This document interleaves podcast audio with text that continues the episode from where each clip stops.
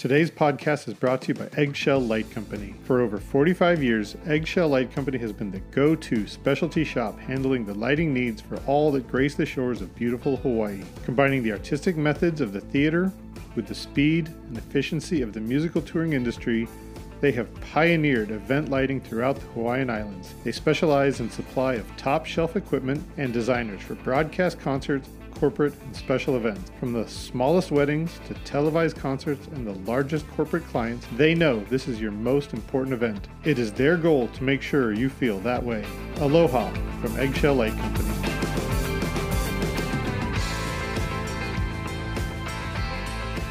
Welcome, everyone, to another episode of LD at Large podcast. My name is Chris Lose. I am the designer relations developer at Ayrton Lighting, as well as columnist for PLSN Magazine. I hope you're all enjoying listening and reading. So I'm having a, a day today. I, I, took a long walk and I was kind of reflecting on how much I love our industry and how much my life is is affected by the by how much I'm missing our industry being open and how without a production manager, I, I really don't know when to wake up. I don't know how to do many things in my life. I, I have to do my own laundry. Catering's never where it's supposed to be. It's just my life's a constant relearning of life skills and everything, which made me start to think about people that are still motivated and still encouraged to enter our industry for centuries now the the theater and the entertainment industry as a whole has been seen as this as this band of merry pirates who are doing their thing and no no rules can touch us. And we've been depression proof. We've been epidemic proof. In fact the worse things are the more people rely on theater and entertainment to bring themselves together. And for the first time we we don't have that in our back pocket as as a carrot to bring more diverse opinions and fresh blood into our industry. So I thought I would reach out to some people who have a very unique perspective on that topic. Today, I'd like to welcome Philip Villar. He is a lighting and production designer out of Dallas, as well as Megan Wilson. They are a product support specialist at High End Systems. Thank you so much for joining me. I appreciate it, Megan and Phil. Yeah, thanks for having us. Yeah, this is great. So the first question that I have is that you guys are both in the entertainment instruction industry. You're you're on the side of bringing more people into our industry as well as being professionals yourselves. And let's start this one with Phil. What are you telling the kids these days about our industry and and why they should be encouraged to join us? I think uh, you know it, it's a honestly it's a very good question because a lot of them know you know because I don't lie to them. They ask you know I'm a first year teacher also, and they're asking like what got you into teaching, and you know I tell them honestly I'm like well the answer is because uh, COVID you know decimated my entire industry right now, and I needed to find work. so like I that's you know, honest. I, yeah, I mean like yeah, and not that I was you know I was planning on getting um into teaching anyway because I just graduated with my MFA. So I was preparing with teaching at a university at least. But then when COVID hit, most, if not all, universities immediately went to some sort of level of hiring freeze. So that led me into high school. And I kind of realized that I ended up being a better option. But to answer your question, like how do I kind of convince them? Um, honestly, I just I just tell them that like at the end of the day, like you know the theater has survived the bubonic plague. And after the dark ages came the renaissance you know and that's you know from a historical standpoint that's just kind of how you have to look at it. And you know and it's it's it's hard right now but you know i'm still introducing them to theater that you know is being live streamed at the very least that you know I, I, I introduced them that theater is more than just coming into a building with four walls and watching people either you know in the round or a proscenium. It's more of a captivating story uh, storytelling experience that's live. So that that's kind of how i've been explaining it. Oh man that is succinct. I, I don't know if i could have said it any better. That is uh don't focus on the darkest of times. Focus on how we're gonna how the phoenix is gonna rise from the ashes here. Mhm. That's a great way to put it. Phil teaches at the Dallas Independent School District. You're teaching grades nine through twelve. Yeah. So you get a, a wide spectrum of ages. So you you get the people that are just like kind of thinking about of our industry, right? Yeah, most of them end up taking my class thinking like, how do I make good TikToks?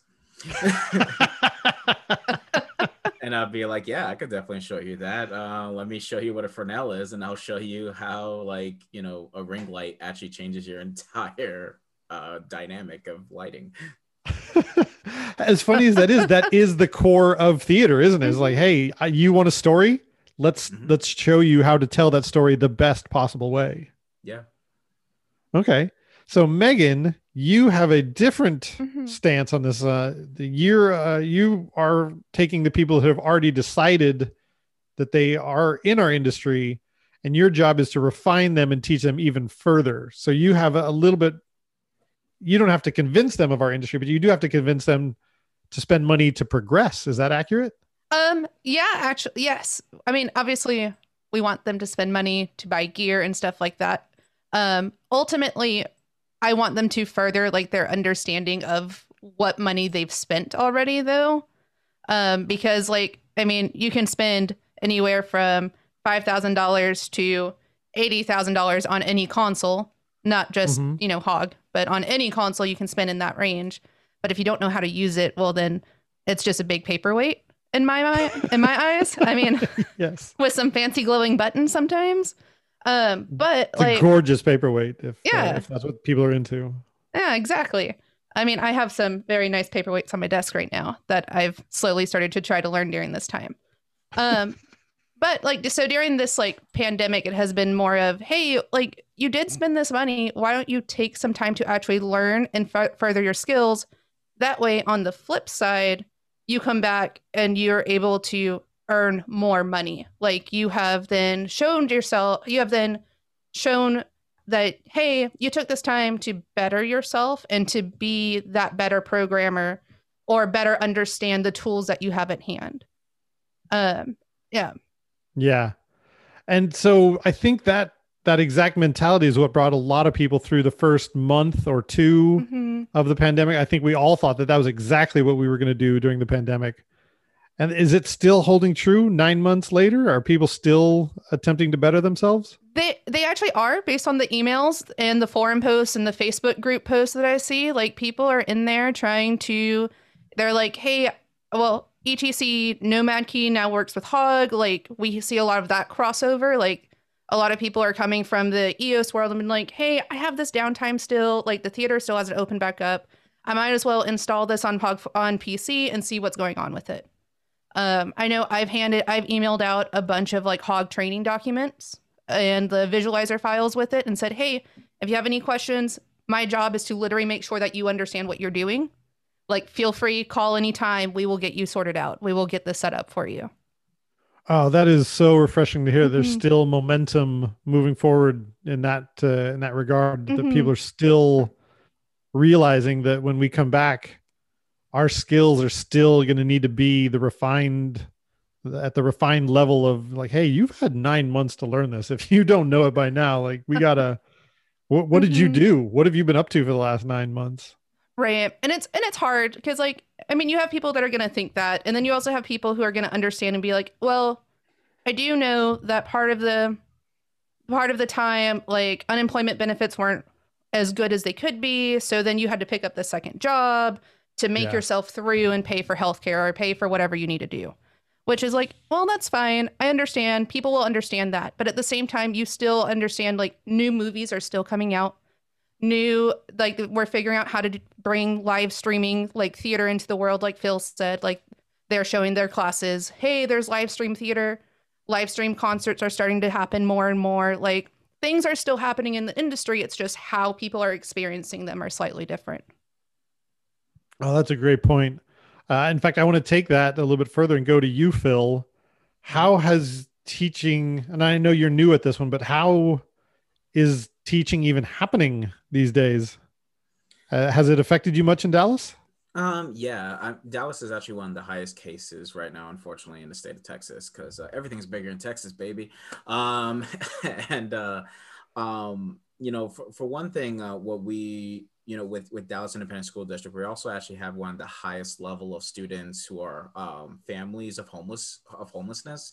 So it's it, it wasn't such an easy cut and dry immediately going like we're going going strictly, you know, digital or remote, you know, or asynchronous, right? Um, it was you know it was a little bit more complicated than that because we have students who literally either live in a hotel room or they live in shelters that you know they close out from one to five so they can clean and sanitize and stuff like that and open it back up at seven. So they you know so dallas independent school district is really um, you know we become responsible for these students and not just providing food and education but shelter as well. So we've uh, we've adopted a hybrid approach where essentially uh, student um, parents can opt in to having their parents uh, their students still come in person um, I'm fortunate at least that my space, my teaching space is the auditorium or the theater. So most of the time, if I'm doing a lecture, they're sitting out in the house and they're like seats upon seats apart because the theater can support about, I think, like 150 or 200 seats. So, you know, I can, you know, I have that space for that. Um, and honestly, you know, the biggest challenge is not so much, you know, how am I juggling between the digital students and the ones who are in person you know and figure it's the, the more difficulty is like how can I create an assignment that works best for both of them? Because I can't exactly send each one of them a source for, and they have to record how to replace a lamp, right? Um, it, that could obviously get a, a very bad idea. Um, so a lot of it right now for me is create is creating the class as a design element. So right now we are um, we're reading the musical uh, Man of La Mancha, the story about Don Quixote and uh, we're creating um, visual renderings with uh, with Photoshop and how to create digital renderings. Because one of the things with high school is that there's you know they're not all of them are going to be there to want to do theater or want to be the next broadway star or anything like that. A lot of them are taking it because it's an elective or maybe it's something they've done when they were in elementary school. So for me i'm i, I don't teach just theater as in a craft but as a practical trade that you know when people when they walk out you know they might not be interested in theater but maybe they're interested in marketing. And because they took my class they know photoshop now you know or maybe you know their dad is a construction you know owns a construction shop. And because there's no woodworking. And so um, the main thing right now for me is how to use this time right now not as a how to teach theater as a craft but how to utilize their time to the best of their ability because many of them are seniors that are graduating and how can they pick up skills and trade when they get out? So at least what i can provide is them learning how to use software and how to design aesthetically. Oh that's a great point. That's often all too overlooked in the fact that with a degree in theater and knowing the the fundamentals of entertainment you can apply that to anything. You can apply it to business you can apply it to marketing you can apply it to politics. It's it's really just storytelling and the tools necessary to tell uh, a good story even better. Yeah. Things like uh, Vectorworks and AutoCAD. I mean, every, that's that's those are all universals now. You can't you can use that anywhere. Mm-hmm. Yep. I uh, I'm actually one of my uh, assignments is actually them uh, learning how to make Lego pieces in Vectorworks. so they're gonna have to make a Lego set out of out of those handmade Lego pieces that they made on Vectorworks. Right on. That's on. awesome.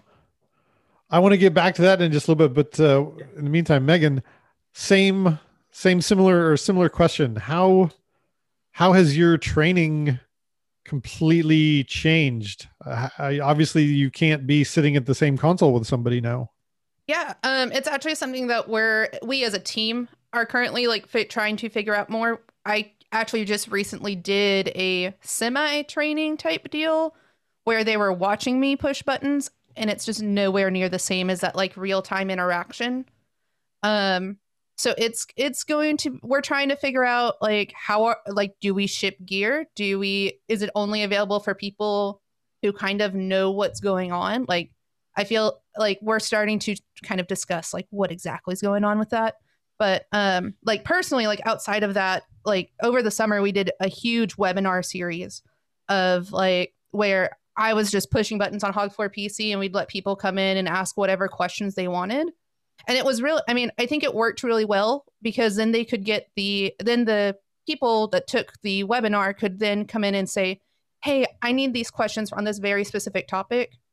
And get actually like basically a one-on-one idea plus everyone else who asks questions. So they're not only are they learning from me, they're also learning from the other people who are asking questions. And we got to reach a whole I feel like we got to reach a whole lot more than what we would in a normal summer, just because like in a normal summer, we're offering training classes in Orlando, New York, Austin, and LA. Sorry, I'm just trying to remember where exactly we we offer. Uh, right. And just those really four locations, unless someone special asks us to come out, like and we've gone to Four Wall before and done an open training there. Um, but like, and but there's still a whole middle of the country that we're missing at that point, and that's just also the United States that's missing out on the rest of the world that's also experiencing this pandemic.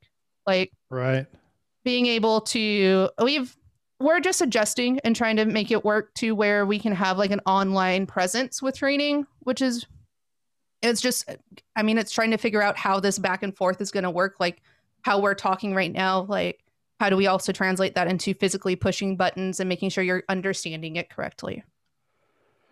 Man, it sounds like you're just trading one obstacle for another. Mm-hmm. Where with when you're going from place to place, you've got the obstacle of location, but then when you switch to online, you've just switched the obstacle of geography for the obstacle of tactile mm-hmm. interaction. Mm-hmm. Yeah, I mean, you have to weigh the consequences. Right. And like I feel like you can't replicate a true like any type of like actual training without having hands on for equipment.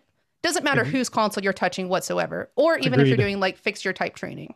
Like if you can't actually if the person taking the class or taking any kind of course can't actually touch what you're talking about, it's not going to sink in nearly as well as if you if they were touching it and following it following it along um, and having that like i keep saying that real time interaction here and there. Like i feel like it's a it's not easier but like software based learning kind of like what phil's doing with with their classes where it's uh, photoshop vectorworks like they can kind of follow along at the same point and see exactly where everyone's at.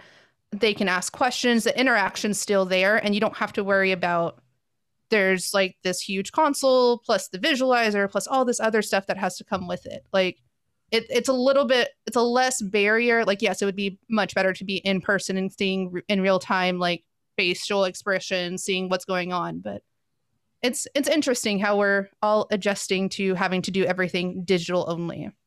Yeah. In fact that is the that leads in perfectly to my next question for you phil. The software that's available to us is that is that helping break down barriers or is that building up obstacles for people to enter our industry. I'm thinking when I was trained in our industry, all I needed was a, a, a sharp pencil, some paper, and a template, and I could draw a lighting plot. Nowadays, uh, a license to do something that is an industry standard is thousands of dollars. Uh, even things like Photoshop and uh, and uh. I mean, those are all not free anymore. Is that uh, is that building up obstacles?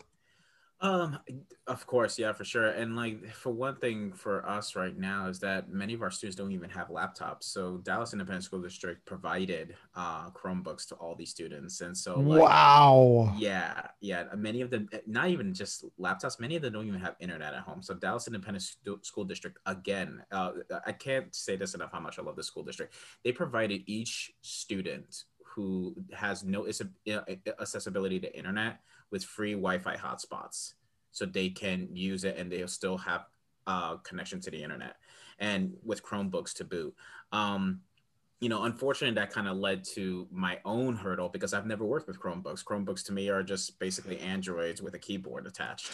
So, like, yeah. So, like, so, so you're not completely wrong yeah i mean right? So i mean like so even when like i'm saying photoshop i'm actually not even using photoshop because photoshop is not available on chromebook. Right. I'm using a web browser version uh, that is in russia. It's a russian domain website that is totally a ripoff of photoshop but they call it like photopea or something like that.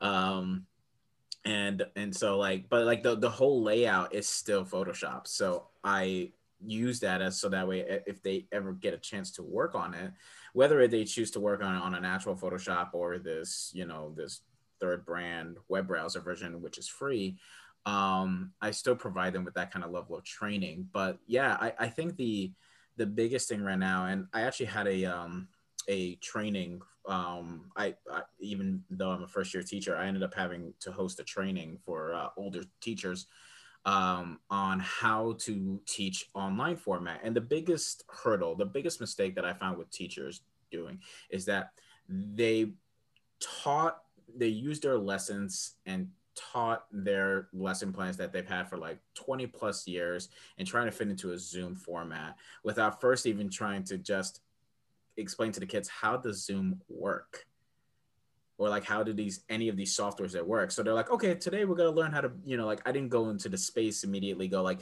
hey guys today we're going to learn how to make a theater. No I, because then they would immediately be like uh what? You know like oh yeah you're going to make a 3d cube you know cut it out over here. No first i was like this is this is the cursor and you can use this cursor to click on this tool set you know because you have to really be that elementary unfortunately. And part of it is you know uh, you know, this is where it kind of bashes on public school for a little bit. You know, there's not enough investment on technology with our students right now. It kind of it, it was just kind of expected, um, partly because of Megan and I's generation that we picked up technology really really well, and they're like, oh, you know, these kids, you know, they're gonna, you know, if they're picking up technology well, then the next generation will but failed to realize part of the reason we worked so well was because we had like computer typewriting classes. We had, you know, like we had these like, you know, learn how to use Word document and PowerPoint. Like these were resources that are available in the school that immediately got kind of got taken away because they thought that these are world lessons that they will learn by the time they got into public school. And so, like a lot of my students, they don't even know how to type. I, I see them type like this. Like, if it, for those of you in the audio section, is using their yeah. individual fingers and typing a key by key.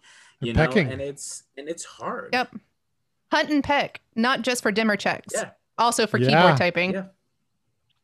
Yeah. Oh man, so, so that, uh, yeah, this so is for- totally a uh, a side. This is a tangent here, but is that making people? That level of technology is that making people smarter or is that dumbing them down i'm trying to think of like uh, predictive texting and spell checks is that is that helping or is that is that hurting them I think it is helping, but it's helping them for different reasons. Because at the end of the day, you know, students they're they're not they don't play with keyboards. They use touch technology. So like yeah. you know, you give a you, you give a student a, a, tablet or a phone, you know, I can tell them like you do this and they'll figure it out on a tablet or phone because they grew up on a tablet on a phone or a phone, right? right. But we yeah. grew up on keyboards, we grew up on typewriters, you know, like so that that level of hardware change is a big difference and a lot of people kind of re- forget that. They they associate that a tablet is at the same par level as a Mac as a laptop, and they think a laptop is at the same par level as a desktop when they're just completely different hardwares, completely different right. mm-hmm. instruments. You know, it's like assuming that, like, oh, you know how to change a tungsten. Oh, here's an arc light. Replace that lamp. You're good. Oh, you know how to replace an arc lamp. Here's an LED engine. One of the diodes got out. Can you resolder a new one? like, yeah, they're not the same. They're not the same. They're not the same at all. So uh, I do have to take a moment to just celebrate that the the Dallas Independent School Board was able and willing to go to that length. That uh, mm-hmm. uh, that was really great to hear.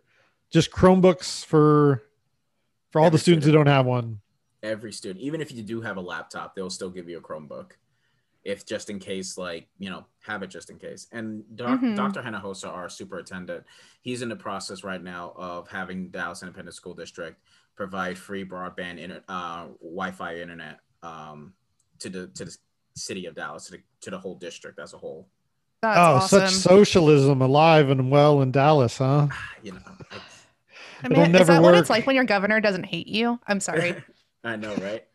well, I mean, that's my superintendent. That's the saddest thing. It's like this is a local, this is a like a county, you know, a, a, a district inner city school superintendent that is like you know, being like, okay, um, if the county and the state won't provide internet, I guess the school district will.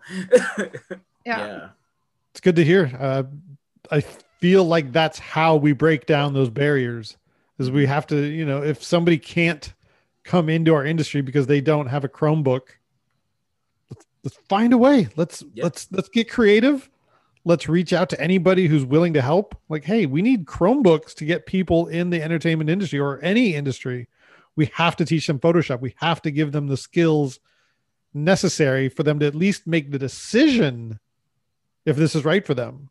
hmm And I think like more focus on those skills at that age are really what's important to to get people into the industry. It's like you don't like knowing Photoshop in high school can open so many doors or like even a a type of Photoshop. It doesn't have to be Photoshop as Phil pointed out. Like it can literally be any photo editing or photo composition type software. Like knowing that though you're going to open so many doors like in our industry anywhere because i mean not just in our industry for designers but you need marketers as we're talking on plsn's podcast um, Mhm. we need marketing like layout specialists there's um, projection design media design like all of that like you just you these are just fundamental skills that i feel like are needed in the majority of our of our industry and it actually Yeah. ends up by the end of that it ends up actually making students having a better understanding of what they want to do for a living afterwards and it closes the you know and it closes the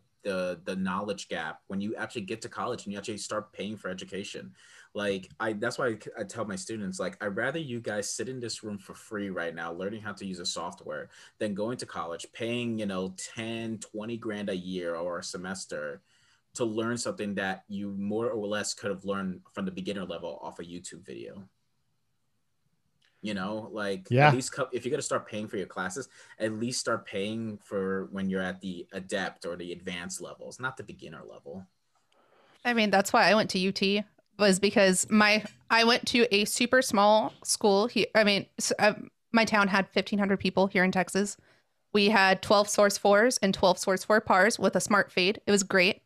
Um, Awesome. I got involved in a community theater like 30 minutes out. That was just a slightly big, like the town was slightly bigger, which was great. Um, got me involved there, and I was like, man, I want to learn more. And so then I went to UT here in Austin to actually learn theater more because like there wasn't anything else I knew I could do as at high school age that I could do besides get involved in community theater, get involved in one act play here in Texas. Like that was about it. So then it was like, great. The next step is going to school to pay to learn the basics and learn what opportunities actually exist in the industry. All right, so let's take this a little bit more personal. But Megan, what Yeah. were the what were the obstacles in your path to get into the industry? I mean, you're you're doing quite well with high end now. Obviously, there had to have been something that drove you. Was there anything that was willing uh, that was able to like even deter your will to make it to here? Um I'm so I I really like technology and I really like tinkering and once I realized like that there was a space for that in the industry like while I was in school I was like that's what I want to do. That's where I want to be. Um, and then sophomore, so I went into UT thinking I was going to be a stage manager or lighting designer, one of those two. Like that's that that, that was end game at the end of it. Um, sophomore year, I took an automated lighting course with Amarante Lucero, and he was like, "Hey, you like really like this technology stuff? You should come do study abroad in Costa Rica." And we and I was like, "Okay, sure, I'll take any chance again to just learn more and further like my further my education. I mean, that's what school was for. I was already paying for it. I might as well pay a little bit more and get a little bit more into it." Um, and at that point, he was also like, "Oh, High wants to open their internship program, by the way." Like at the end of that semester, like I would like, and I was like, "How do I do that?" After working with a lot of being in Austin, we had a lot of like Trackspots, cyber lights, Technobeams in our in, in our inventory now, uh, or then. Um, and I was like, "Great, how do I, how do I get there?" And he just basically helped me get like helped helped me understand what I needed to know to get there. Um if that makes sense. So he Yeah. He taught he led me in the dir- he didn't give me the information, but he led me in the direction that I needed to t- to find the information myself.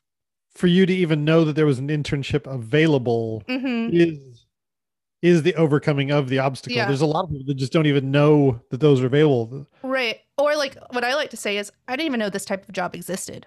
Like, like, like let's be real. How many do. high schoolers think of the manufacturer? Like, who makes the product that they're using? Like, like Yeah. I mean, ETC. Like, how many people would think, oh, that light was made by ETC? I wonder what job opportunities there are with that company. right. Like that. That was like the main thing that I think got me out. Got that I took out of out of the university is the industry is great like for productions and stuff like that but what makes the productions run and that's where i found like i fit really well in the industry is more on the manufacturing side than the production side if that makes sense Okay. So how was the internship? Was it Oh, a it- paid internship or uh so it was at least a there was some sort of encouragement there. yeah so it was a paid internship it was um i think it was like 10 or 12 dollars an hour um, which was really really nice um Yeah. being and and they worked really well with school uh with school schedule and with if shows came up and i wanted to do the shows um if i was designing the show they would say hey why don't you take this console and you know do some beta testing for it? And i said okay sure yes that'd be great. I will take because like as every other university school has they all have ions and well being at high end and doing the internship there i was like well i want to use a hog. I don't want to use the etc thing. Like let me let me use what i'm using at work like um because it's also what i know so if you want me to be fast like this is what i can do Right on. um, so they would let me occasionally take take a console, go use it for a show, and or give me the beta software on a USB stick and let me use it for a show if we had the if we were already using our console on the show. But it was, it, I mean, it was really fun. It was really good. The internship uh, was in research and development, so I was working with the newest software, testing out bugs, all that kind of stuff. Um, like I said, it was paid, which was great cool. um, at the end of the intern or about a year in, right before the summer before senior year, they actually offered me the product support job as part time to finish up my degree that last year, and then go full time after after that, basically. Right on. Yeah. I just want to take a moment to just recognize that a a paid internship is another example of tearing down the obstacles to Mhm. get into our industry. We all love the idea of an unpaid internship, and I think a lot of people think that that's how you pay your dues. But I think a lot of people will forget the privilege that's necessary to be able to Mhm. even support an unpaid internship. An unpaid internship doesn't buy food, it doesn't pay rent, it doesn't even put gas in your car. An unpaid internship during college means you have to take out more loans to put yourself through college. Right. which is i mean you're already coming you the average student already comes out with so much so many loans like at the at the end of uh, like a four year uh, just a standard four year degree right. like especially if you don't like curtail like anything with ap courses community college anything like that like dual credit like you're taking out so many loans to just put yourself through school that an unpaid internship is just such a privilege for someone to be able to accept at that point Yeah, It's not even a, a viable option for many. mm-hmm. you know I, I couldn't you know i was i was broke as broke in my undergrad and i, I like i was like i can't take an unpaid internship i, I need to pay my car you know and like i i was fortunate that i was a, an intern at etc as well uh, in new york and you know and because again I, I i you know you don't have the option for taking an unpaid internships or worse internships that require you to pay them Mm-hmm. you know Is that a thing? uh, it was, yeah, uh, Williamstown Theater Festival. Oh, You had to pay- wow. You, you had to pay for room and board to for to be an unpaid intern. I, I don't think they use that practice now, uh, but back when I was in undergrad, that was yeah, five hundred bucks up front. Damn, that's uh I I hope that's not happening anymore. I mean, that's uh that's exploitation right there. That's Mhm. uh Yeah, that's the uh, that, that is the barrier right there. I I don't know why people would sign up for that uh, outside of the the carrot of experience. Mhm. And I'm hanging Mhm. the air quotes here like yeah. Well, look at you. You were part of the Williamstown Festival. You're like, what? It's I, I- I keep on thinking to that like n- those 1920s movies when they're like you know trying to take advantage of like a young actress. Like you want to be a star, don't you? Want to be a star, sweetheart, don't you? you know? Just Like, sit on uh, this couch right here. I got the Yeah. stuff. Oh yeah. Yeah, exactly. That's that's kind of like what it is. It's just like, oh, you want you, you want to work with Brian MacDevitt? This is how you work with Brian MacDevitt. Five hundred bucks up front.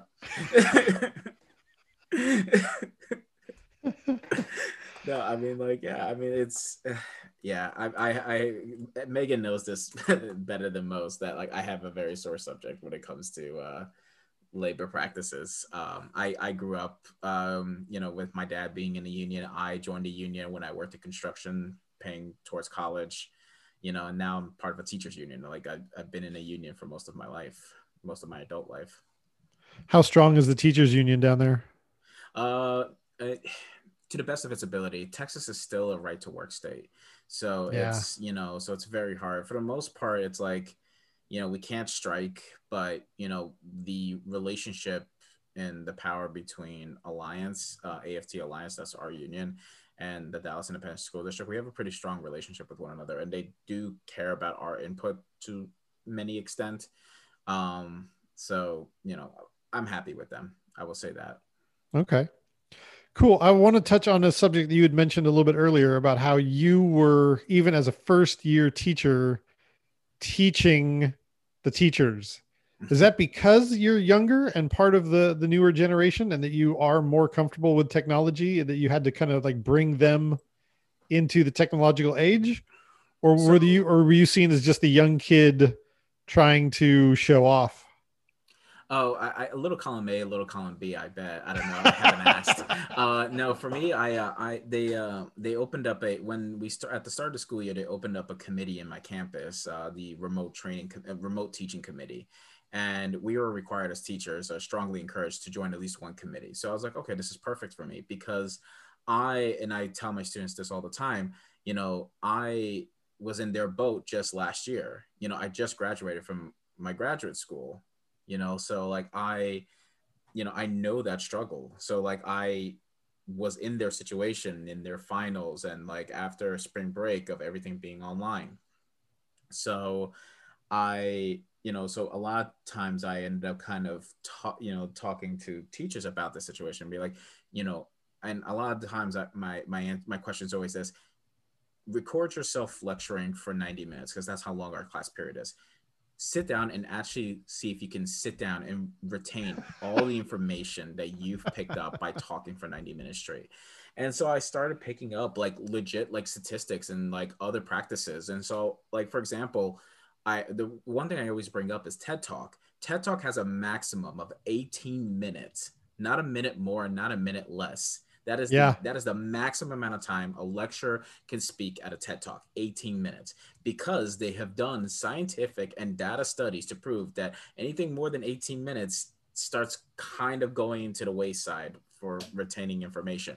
Now, if TED Talk created this formula and this method for lecturers to speak to people of their field, and they say, you know, Megan talking to other lighting designers, the maximum that Megan can talk to is 18 minutes you know, to other lighting designers. How long do you think you can retain information of high school students from 14 to 17 years old? You know, how long do you think you can return their inf- information? Because if it's if you're talking for more than 18 minutes, it's gone already. And another thing I would I would tell them is that like you have to realize, you know, our students are have already grown up with remote. They use things like Twitch and YouTube gaming and Mixer and stuff like that. We just have to practice that same similar formula. So for example, like I talk to my students, but like, you know, even something as dumb as like switching up vernacular. So like I don't say I here guys, here's my assignment for you. I say, "Hey guys, I created some new content for you guys. Here's some content to work with." You know, because at least because assignment even for me personally has just a, a negative connotation to it. I'm like if somebody gives me a stack of assignments i'm gonna roll my eyes. But if somebody says hey i created some content can you check it out? That's like okay i'll check it out. You know i don't re- i don't refer to my students as my students. I say hey let, let's go on let's see what's going on in the chat. You know even something as dumb as when i make them fill up my attendance form um, because some students don't come to my zoom meetings they work asynchronously or remotely so like they'll like do they'll do my assignment but without coming to my zoom meeting so they fill out the form i tell them hey don't forget to subscribe for today's class today You know, it's, it's it's silly, and they they laugh. They think like, okay, like they know when I say content, they know this is homework, and I'm like, I know you know that this is homework. But it's but another like way to get them get them involved. Like, exactly. I mean, you're you're getting their attention by saying words that they're used to. Like exactly, like buzzwords are buzzwords for mm-hmm. a reason, you know. And like I'm in the process of trying to figure out like whether or not if I'm allowed to have my create my class on Discord, you know, and so that because I'm a lot of them have Discord, and if they have questions they want to ask me, they can ask me on Discord.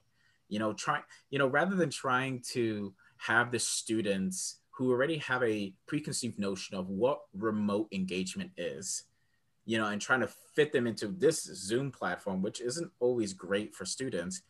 Let's see what how they're learning.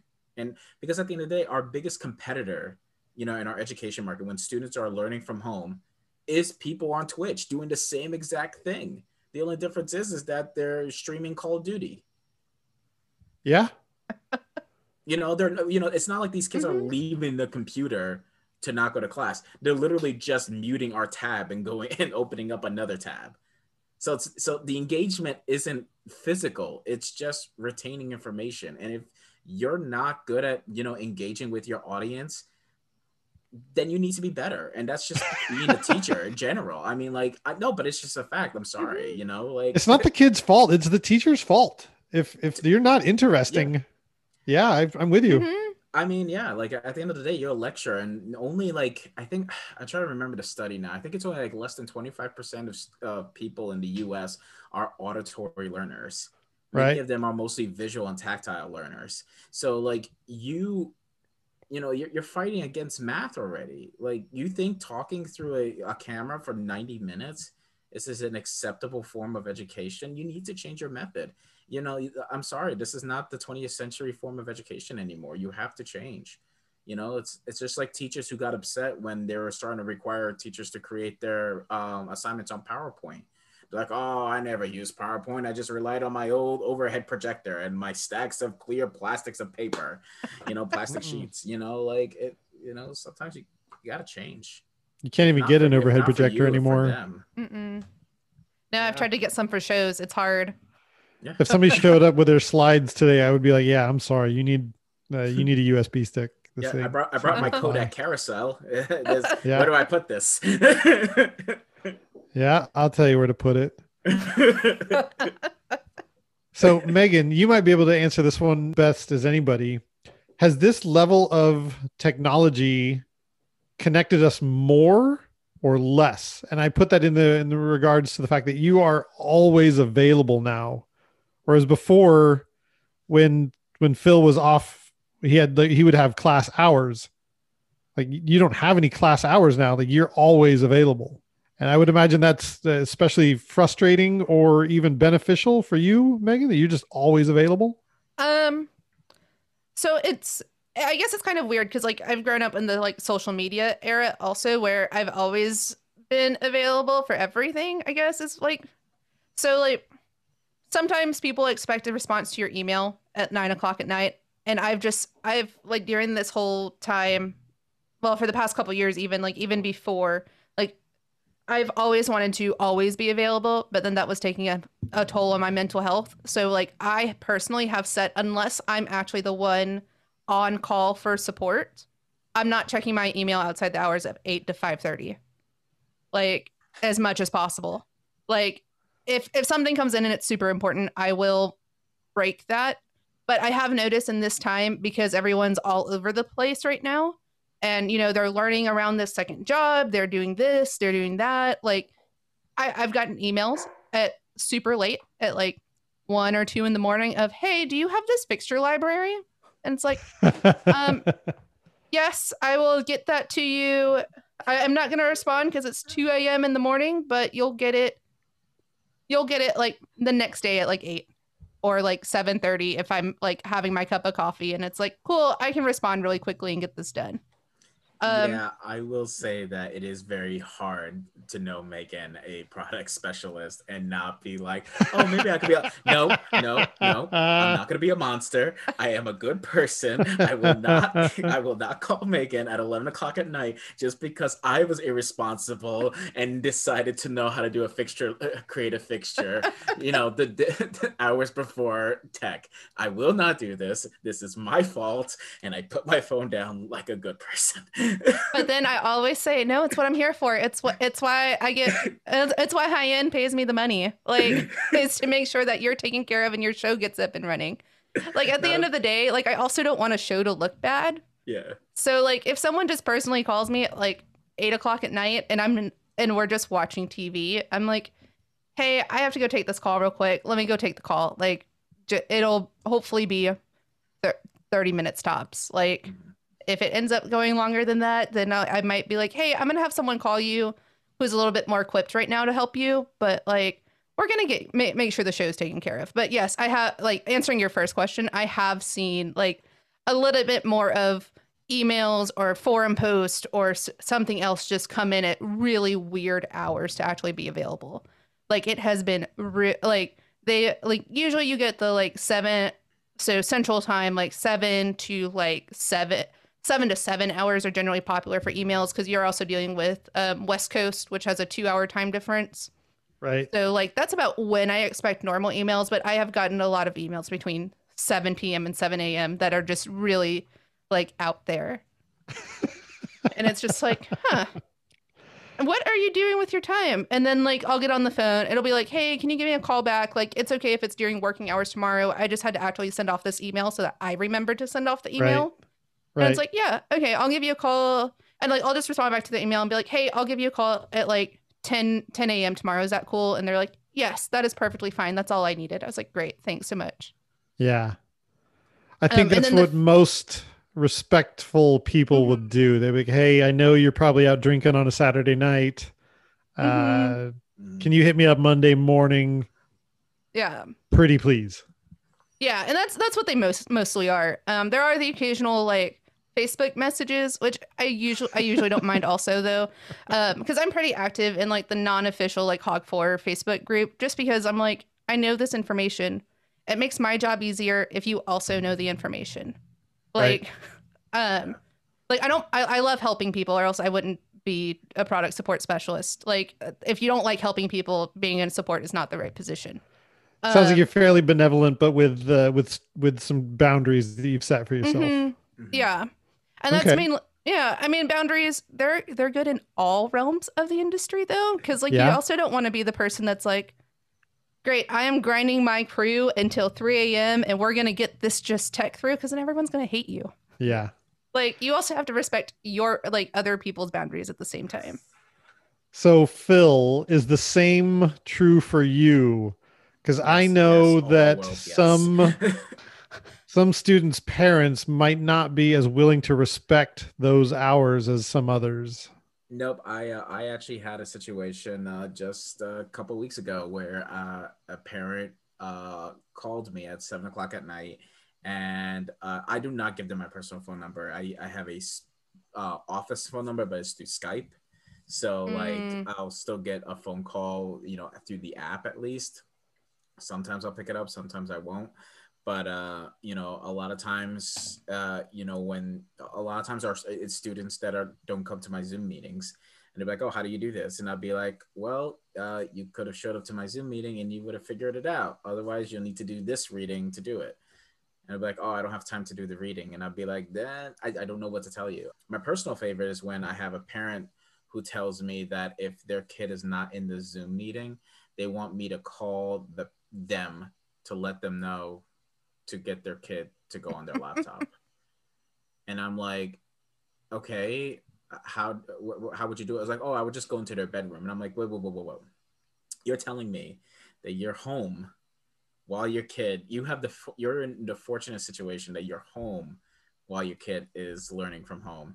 And you want me to call your cell phone so you can walk from the kitchen to the kid's bedroom so you can open the door and tell them, hey, mm-hmm. get on your laptop. As opposed to just checking in, and you know that school starts at 9 a.m. and ends at 4:30. You know? Wow, that is some entitlement right there. Yeah, that's that's the craziest one. But most of them, though, they're you know most of them, you know, they're they're like you, Chris. Like they they appreciate that you know the the the, the work that we're doing and that you know we're a lot of us are still learning as well, you know, and trying to figure out what's the best way to educate our kids. You know, it's you know it's at the end of the day, it's like it, it only makes our job harder if we're not getting this right because next year we, we are expecting that next year you know if things go back to normal quote unquote uh, you know a little bit of regressing. We're, we're going to be expecting that but you know we what we're trying to do right now at least is trying to cushion the blow as much as possible because there's some teachers who don't even recognize that like what if you're a fam you know what if your student is a family of like six and all six of your of their siblings right now all five of their siblings right now are on the same boat. They're all on their computers you know going through online classes. Think of the bandwidth you know? So like while parent you know while teachers are like oh i want my students to have their cameras on their mics on i tell them at least if their mic is on when they're talking i'm okay because i don't need to see their faces mm-hmm. i don't need mm-hmm. to see their faces if they're engaged you know if they have questions put into the chat if they're too shy of asking to the chat then make a poll i have a simple poll that says do you understand the assignment and they put in click yes or no you know and it, it comes down to that trying to make it as easily and accessible to everybody as possible right and on. i feel like that last part is like really like what this whole time has been about i'll be honest like even from like our end when we were doing webinars, it was like, how do we make this as easy and as accessible for everyone? Yeah. Like, what about the people that can't make it? Well, great, we'll throw it up on YouTube. Like, mm-hmm. it's just making it available and giving everyone during this time the chance to better themselves eh, or the chance to, you know, complete assignments, all that kind of stuff. Like, help help them. We we will help you help yourself, basically, at the end of the day and i think that's kind of like the biggest thing right now with what we're finding out in this whole pandemic and not just from an education standpoint but just from a people standpoint on how like a uh, the internet is not a luxury anymore. It is a it is a necessity. It is no different than electricity and water. You know mm-hmm. to how you know being you know that resources and how much of those resources are online and that you need you know you, you know you can't apply to a job without the internet nowadays. You can't you know a lot of people are relying on the internet just to go grocery shopping so because maybe they're immunocompromised and they need their foods to be delivered now. You know there's so many you know nuts and bolts that are kind of just showing now how much we as a society need the internet. And unfortunately it took a pandemic and tiger king to realize that you know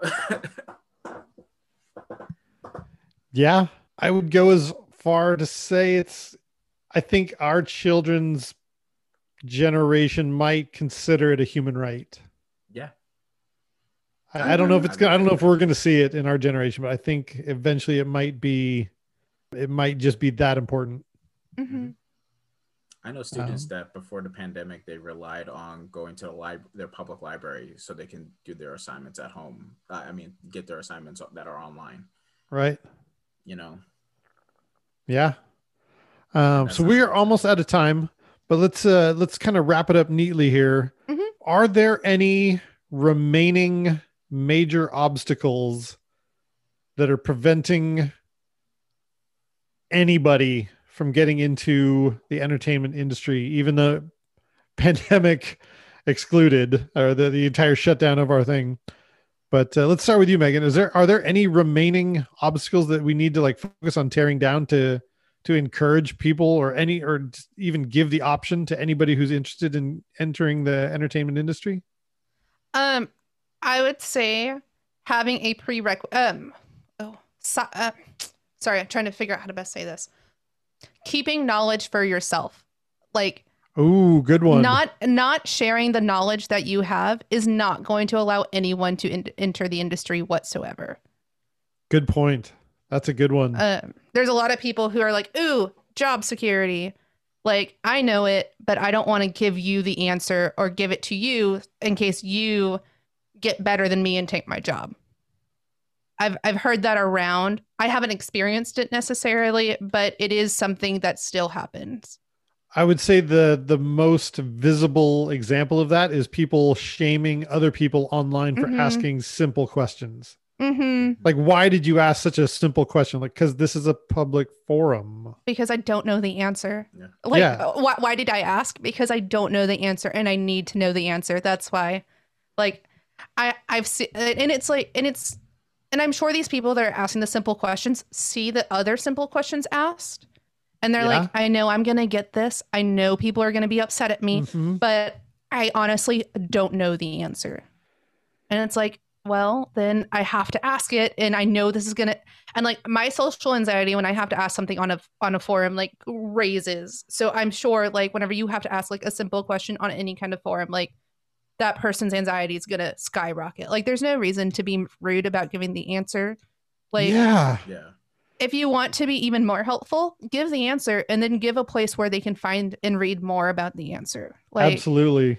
Yeah. It's like a snark remark is like the cost of admission. If you Mhm. don't know the answer. It's like and it comes from a place too of the generation maybe my generation and the generation before me they're just like hey i had to learn that information Mhm. the hard way just because you have an easy public forum where, where you can get access to thousands of professionals at the touch of your fingertips in seconds Mhm. you should have to do it the way i did it and you should have to go to the library and get a book on stagecraft and you should have to find it there and you should have to take a day off work to go get it or go work 8,000 jobs to learn this one thing. And it's like, yeah. Or like just tell them the answer. Like, No. yes, it doesn't, ex- it doesn't change the experience that you had. Like, just tell them the answer and be like, but it is something you have to perfect over time. Like, even if you just say, like, here's your answer, here's how you change the Source Four lamp. Yeah. Like, here's how you change the lamp inside. But don't worry, you might have to, it might take a couple thousand to actually get as quick as you see it happening. Yeah. Like, it takes time, but like, here's your answer. Like, I just, I don't understand social people. Parlance. Exactly. Parlance. doesn't it doesn't matter doesn't matter how good you are in this industry. I want to see I want to see record break. I want to see a Guinness World Record how quickly you could change a Source Four parlance. Oh, that was a great example. It drives me insane when I'll go by and I'll see something like, "Hey, how do you change a, par lens?" And then below you'll see like one thousand nine hundred comments. I'm like, "Are you shitting me? How?" It should have been. There should have been three people that said, "This is how I did it." Mhm. Uh, Here's the next person YouTube said, like, video. yeah, It's like when you're looking up a recipe online and it's just like, oh, how do I make chili? Well, back in my day, when I my grandfather and I we perfected the perfect chili, and we had a cow named Bessie, and it was like this long novella. And then afterwards, it's just you need three pounds of meat, some pepper seasoning, and then and, and then like eventually you just gotta be like, I, I I didn't need any of this beginning. I just needed to literally know how to make chili. It's like any recipe you find online. Like I don't know. Like we've gotten it really into trying to make food at home. That's compl- slightly tangent, but like any recipe you find online, you have to go through like fi- literally five minutes of scrolling before you get to Yeah. the ingredients list. And it's like I'm very picky, so like just getting to the ingredients list is like the first challenge I have when learning how to make something new. so yeah i mean yeah i mean that, and that's the thing and i think you know for accessibility I, I think it really comes down to teachers you know educators and you know and students alike finding out that it's not just going to designers and technicians um, that have the answers but also look at like manufacturers. You know my entire career skyrocketed when i got my intern at internship at etc and nobody told me that was an option. I just did it, you know, and that was just because I was like, I think we had, I had an alum uh, of my undergrad just offering, just like, hey guys, we do, we do, we, we offer internships here, and I'm like, oh my god, I never even thought that ETC would have an intern because, like, like Megan said, like, I just, think, I just think these, you know, these magical little lights just come out of a, a, a wild, They just appear. out of an egg. It just, they just appear, yeah. mm-hmm. if only it was that easy. A bunch of Keebler elves making making hogs and uh, and etc consoles. It's not quite that. It's not quite that similar. Uh, I mean, Right if you ever on. go to the ETC factory, that's exactly what it looks like. Mhm. I, I I'd like to picture it in my head that way. I- I'm sure it's not quite as magical as I think it is, but well, right on. Thank you both so much for your time. I really appreciate it. I think we hit on some really good topics here. I think that there are there's some uh, some great discussions to be had there. Yeah, thank you so much. Yeah, for thanks for having us.